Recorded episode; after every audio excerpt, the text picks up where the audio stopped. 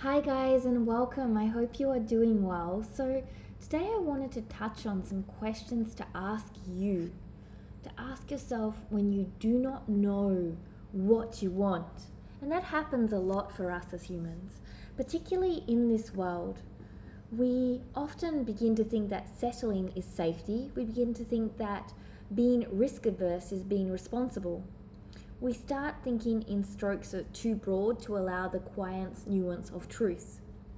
We start to assume that our own personal reality, reality can experience is one in which disappointment doesn't just have to set at the table, it becomes only inevitability. And we build everything around the centermost assumption that anything we truly want will not arrive nor stay long term. The challenge is when we do this, we end up unconsciously creating a reality we don't want. So often in this world, we also begin to create realities that the outside world pressures us to create. We don't know what we want to eat, we don't know how we want to exercise, we don't know what we need in our lives because the world is so loud telling us everything and everything that we should do. But everything that we should do should always start with intentionality, conscious decision, and connection to us. Ask yourself one small thing you already know is a yes. For example, I know I love to drink tea. Tea in the morning. That is my sure thing. And there is no issue with this also. The important thing is to ask it in and something that you can say yes to that doesn't have any consequences. The way you take your coffee. One small tiny part of your routine, your favorite outfit, the person you love. When you're trying to reconnect to your internal navigation system, it's hard to start with the overreaching large-scale questions. They become too complex and heavy and too much weighs on them. So start small, start where it doesn't matter. Just remember that the yes feels like in the first place, so you can get the bigger yeses. Think about what your fear is trying to shield or protect. Fear is the unconscious way of expressing not what we don't, but how much we want to keep what we do want. When we don't know what we want, we can look to what we fear to guide us to what's important. You are afraid of rejection because connection is your desire. Maybe you're afraid of validation. In failure, that you don't get the validation. You're afraid of change because consistency is so much more comfortable. Let fear show you the opposite of what you value. What opportunities, ask yourself, do I have right now that I may not have again? If you imagine in this moment, in five or ten years or fifteen years down the line, what opportunities would be able to identify then that you might not be able to see clearly in this moment? What if you imagined in from the perspective of yourself in five or ten years in the past? What opportunities were you hoping or waiting for that are finally in your reach now? When you don't know what you want, consider the bigger picture. The future, the past, and what you've been desiring.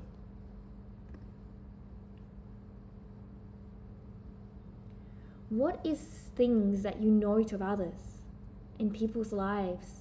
So often we find beautiful things about other people, but they're actually a facet of beauty within us.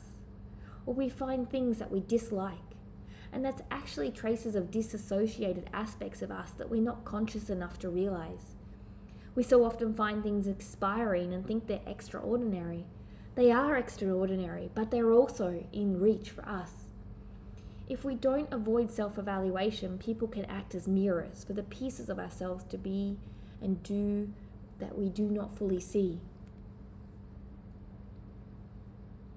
Think about what makes your body expand and contract. Are there people around you that make you feel safe and fuller and grander and able to share your vulnerability? Are there people around you that make you contract and hide and feel like you're walking on eggshells? Are there people or lives or situations that do this to you? Where our conscious minds fail us, our bodies often step in and intervene. If we can start to get connected to our body's subtle responses, like the second brain, the gut, the expansion and contraction will help you truly find your inner voice, words, and connect to your truth. Think about things and people that bring you closer to who you truly want to be, not further away. People that leave you inspired, not annoyed. Think about situations, about situations where commitment feels worth it, not a sacrifice. That things feel like fulfillment more than it does dedication and effort. Where you feel more of a whole person for having devoted yourself to it. Instead of, what will this do for me? Think in terms of, who will this make me in the end?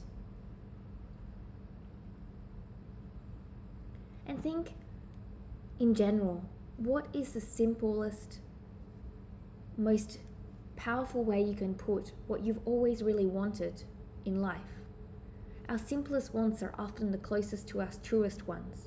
We so often overshoot, grab to the bigger picture, and we think that if we want is not extraordinary by some measure, it's not worthwhile. But the thing is, same mindset that keeps us from little things, that warm our hearts, that brings us the most meaning, that compose a life most fully and beautifully lived, when we think we need to go wider, we often need to reach deeper. I hope you enjoyed this, and I hope that you enjoy asking yourself your questions to get to know yourself more deeply.